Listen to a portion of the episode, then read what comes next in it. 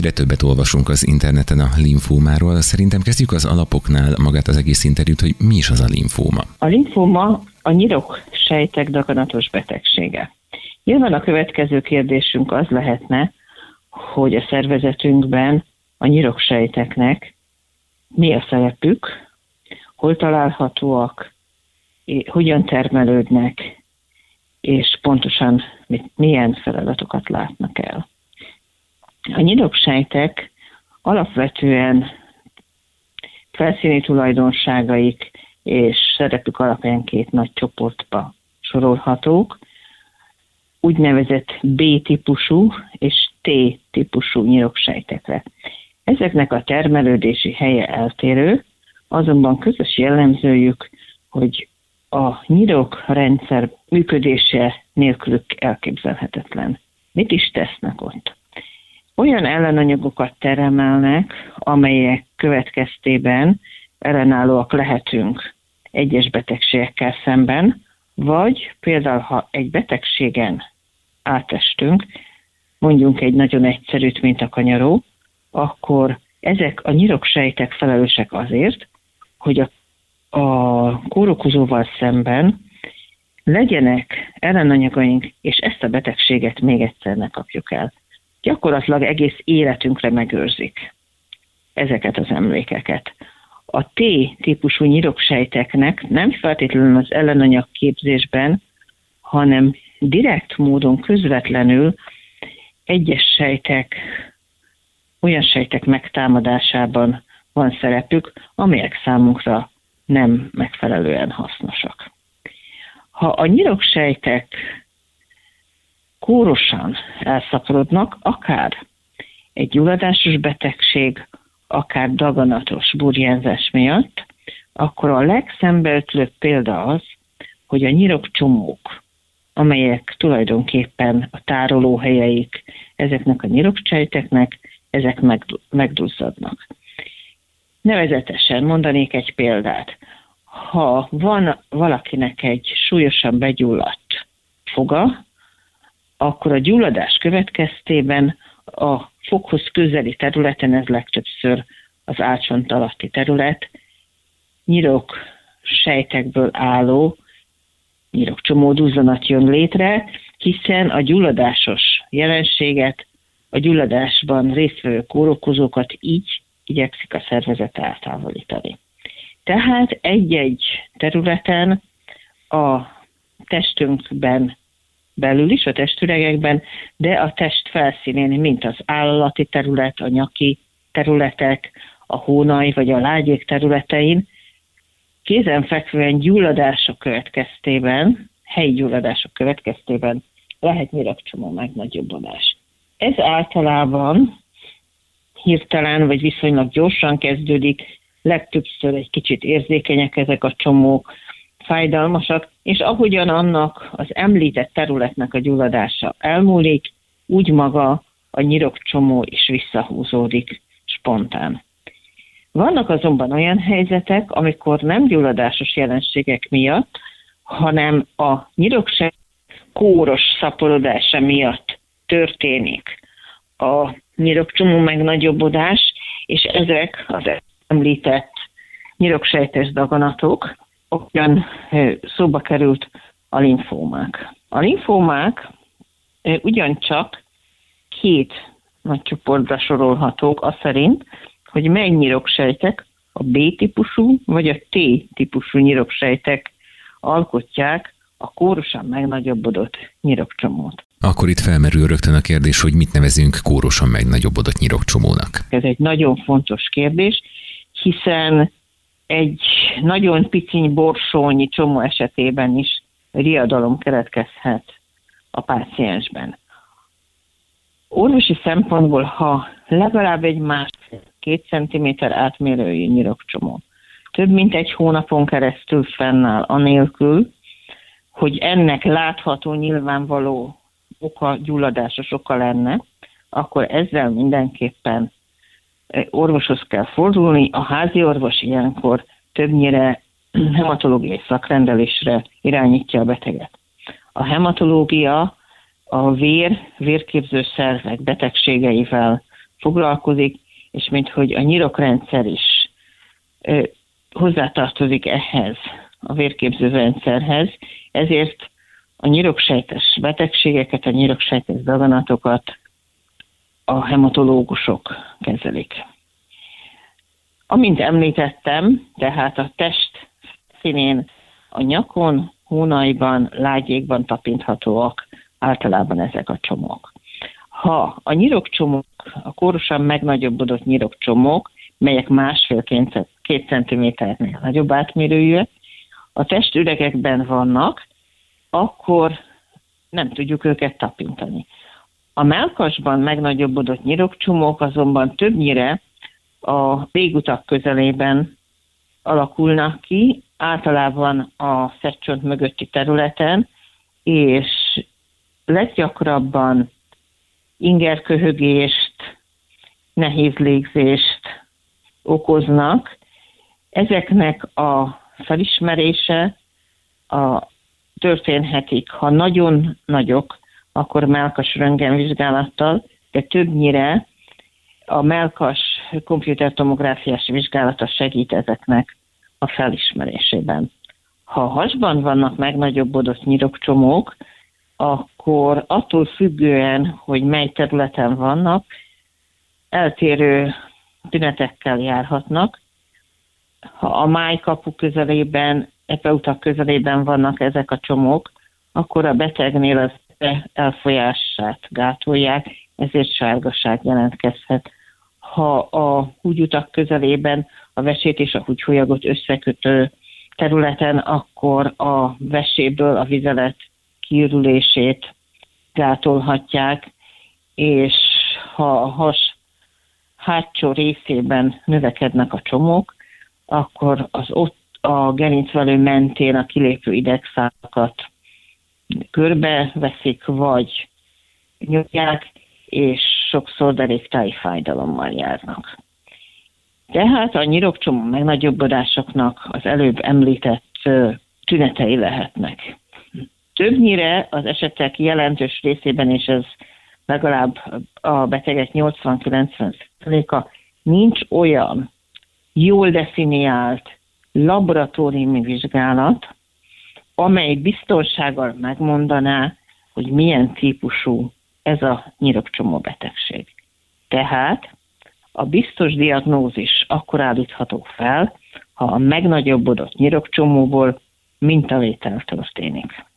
A mintavételnek nem egy egyszerű injekciós tűhöz hasonló, tűvel történő sejtek ki szippantása a módszere és a biztos módja, hanem vagy ha felszínesen van a nyirokcsomó a test felszínén, akkor annak az eltávolítása, vagy a nyirokcsomóból henger biopszia, mintavétel, amit úgy kell elképzelni, hogy körülbelül egy egy centiméter hosszú kis néhány milliméter átmérőjű hengerkét távolítanak el, legtöbbször ultrahang ellenőrzésével, a testüregekből bizonyos esetekben pedig komputertomográfiás ellenőrzéssel, és ennek a mintának a feldolgozása fogja a végső diagnózist megadni. Miért fontos a szövettani diagnózis? Azért, mert a betegségnek nagyon eltérő típusai, alcsoportjai vannak. Ezeknek az eltérő jellegzetességű alcsoportoknak más és másfajta gyógyszerekkel lehetséges a gyógyítása. Vannak olyan fajták, amelyekben nem szükséges azonnali kezelés, csak a gondos megfigyelés szükséges. Más esetekben a diagnózis felállítását követően haladéktalanul el kell kezdeni a beteg kezelését. Ez szerint tehát megkülönböztetünk a nyiroksejtes daganatokban alapvetően két nagyon nagy csoportot, az úgynevezett Hodgkin típusú nyiroksejtes daganatokat, és a nem Hodgkin típusú nyiroksejtes daganatokat. Hodgkin egy kiváló patológus volt a 19. században, aki nem tudta akkor még, hogy ez milyen betegség, de látta szövettani metszetekben azokat a nagyon jellegzetes óriás sejteket, amelyek bizonyos nyirokcsomó daganatokban jelen vannak, és ő fogalmazta meg ennek a betegségnek a lényegét, ezért az egyik csoportja a nyiroksejtes daganatoknak róla kapta az elnevezést, ezek a Hodgkin típusú nyiroksejtes daganatok. A nem Hodgkin típusúakat a szövettani kép a betegség lefolyása okán alapvetően három nagy csoportra osztjuk. Az első csoportjukban azok az altípusok, kórképek vannak, amelyek nagyon lassan alakulnak ki, tehát a nyirokcsomó növekedése lassú. Általában ezek nem gonosz betegségek. A betegséget előfordul, hogyha csak egy, egy területén van a szervezetnek, akkor nem is kell rög, rögtön kezelni.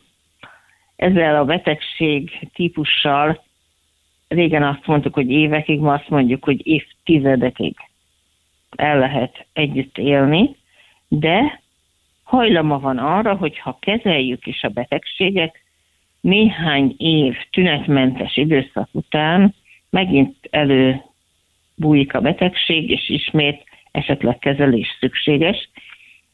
Tehát teljesen nem tudjuk az utolsó rossz sejtet is kiirtani a szervezetből, azonban ez nem egy félelmetes csoportja a betegségnek, hanem egy nagyon lassan előre haladó forma, többnyire idősebb korosztályt érint a betegek átlagos életkora inkább 65-70 év közeli, és ha azt gondoljuk, hogy ebben az életkorban egy évtizedeken túltartó betegségről van szó, akkor ebből látszik, hogy nagy valószínűséggel ez a fajta betegség nem fogja döntően megrövidíteni a betegünk életét. A másik csoportja ennek a nem Hodgkin típusú linfomáknak az agresszív formájú betegségek csoportja, amelyben a diagnózis felállítását követően feltétlenül rövid időn belül tájékozódni kell arról, hogy milyen kiterjedtségű a betegség, és egyúttal rövid időn belül, a mi a rövid idő, egy-két héten belül el kell kezdeni a betegek kezelését, ugyanis kezelés nélkül a betegség nagyon so, gyorsan elterjed a szervezetben, azonban nagyon jól gyógyíthatóak ezek a betegségek. Mivel gyógyíthatóak? Általában úgynevezett immun és kemoterápia kombinációjával. Mit jelent ez? Azt jelenti, hogy már több mint 20 éve áll rendelkezésünkre olyan típusú gyógyszer, amely valójában nem egy általános daganatölőszer, hanem a nyiroksejtek felszíni tulajdonságaival szemben kialakított speciális ellenanyag, amely ha bekerül a beteg szervezetébe, akkor eljut a kóros nyiroksejtekhez, hozzájuk kapcsolódik, és ezeket a nyiroksejteket pusztítja el. Nincs hatása más típusú vérképzősejtekre, vagy a szervezet egyéb tulajdonsággal rendelkező sejtjére. Tehát mondhatjuk, hogy ez egy célzott terápia még, amelyet azonban a jelenlegi ismereteink szerint az esetek döntő többségében néhány kemoterápiás szerrel ki kell egészíteni. Azonban ez a típusú kezelés a korábbi gyógyulási arányokat legalább 25-30%-kal tovább javította. Ma azt mondhatjuk, hogy ebben az agresszív betegségben szenvedő betegeinknek is legalább 65-70%-a teljesen meggyógyul. A harmadik csoportba a nagyon agresszív betegség csoport tartozik, szerencsére ez egy kicsiny betegségcsoport. Itt azt kell, hogy mondjuk, hogy nagyon sürgős a szövettani diagnózis felállítása, és haladéktalanul el kell kezdeni a betegség kezelését, azonban ezek a betegek is nagyon jól meggyógyulnak a erre a csoportra alkalmazható és nemzetközileg ajánlott kezelésektől. Többször említette a Hodgkin linfómát, és amiről egyre többet lehet olvasni az interneten, erre miért fontos felhívni az emberek figyelmét? Ez egy nagyon speciális betegségcsoport, ugyanis korán, fiatal korban jelentkeznek az első tünetek, tehát az átlag életkora a betegeknek 20-25 év körül van az esetek jelentős részében. Aztán van egy kisebb betegcsoport az idősebbek között, de nagyon fontos az, hogy ha fiatalokban nyirokcsomó megnagyobbodással találkozunk vagy állunk szemben, akkor és Hodgkin nyiroksejtes betegség, tehát Hodgkin linfoma derül ki, akkor feltétlenül betegség kiterjedtségének megfelelően többest el kell kezdeni a kezelést, és tudjuk, hogy ezeknek a betegeknek több mint 80%-a az első választott kezeléstől teljesen meggyógyul, és élete további részében egészséges lesz. Az egyre inkább bővülő kezelési lehetőségek között. Ma már ebben a betegségcsoportban, a Hodgkin linfomákban is. Vannak célzott szerek, amelyek csak ezekhez a sejtekhez kötődnek, és általánosságban azt mondhatjuk, hogy a nyiroksejtes betegségben ahány altípus, csak nem annyiféle kezelés, és az a fajta szemlélet, ami 20-30 évvel ezelőtt még általános volt, hogy gyakorlatilag többé-kevésbé hasonló szeretből álló kezelést kaptak a betegek, ez teljesen megváltozott, hiszen egyre inkább a betegség altípusának megfelelő, célzott, csak arra a betegség csoportra jellemzés megfelelő kezelést tudunk alkalmazni. És akkor összegzésként meg is nyugtathatjuk a hallgatókat, hogy akinél valamilyen típusú linfómát diagnosztizálnak, az ne a legrosszabbra gondoljon legelőször. Így van, és azt szoktam mondani, hogy ha linfómát diagnosztizálnak, akkor nagyon fontos először arról tájékozódni, hogy melyik alcsoportról van szó. Előfordul, mint korábban kihangsúlyoztam, hogy vannak olyan alcsoportok, amelyek olyan szelidek, hogy nem is szükséges a diagnózis felállítását követően kezelni a beteget, és említettem, hogy ez általában idősebbben szokott előfordulni. Akinél a diagnózist követően szükségszerű a haladéktalan kezelés, akkor is nagyon nagy az esély arra, hogy ebből teljesen meg lehet gyógyulni, és óriási az előrelépés az utóbbi évtizedekben a linfomák gyógyíthatóságát. Tehát nem csak kezelhetőségről beszélünk itt, hanem gyógyíthatóságról.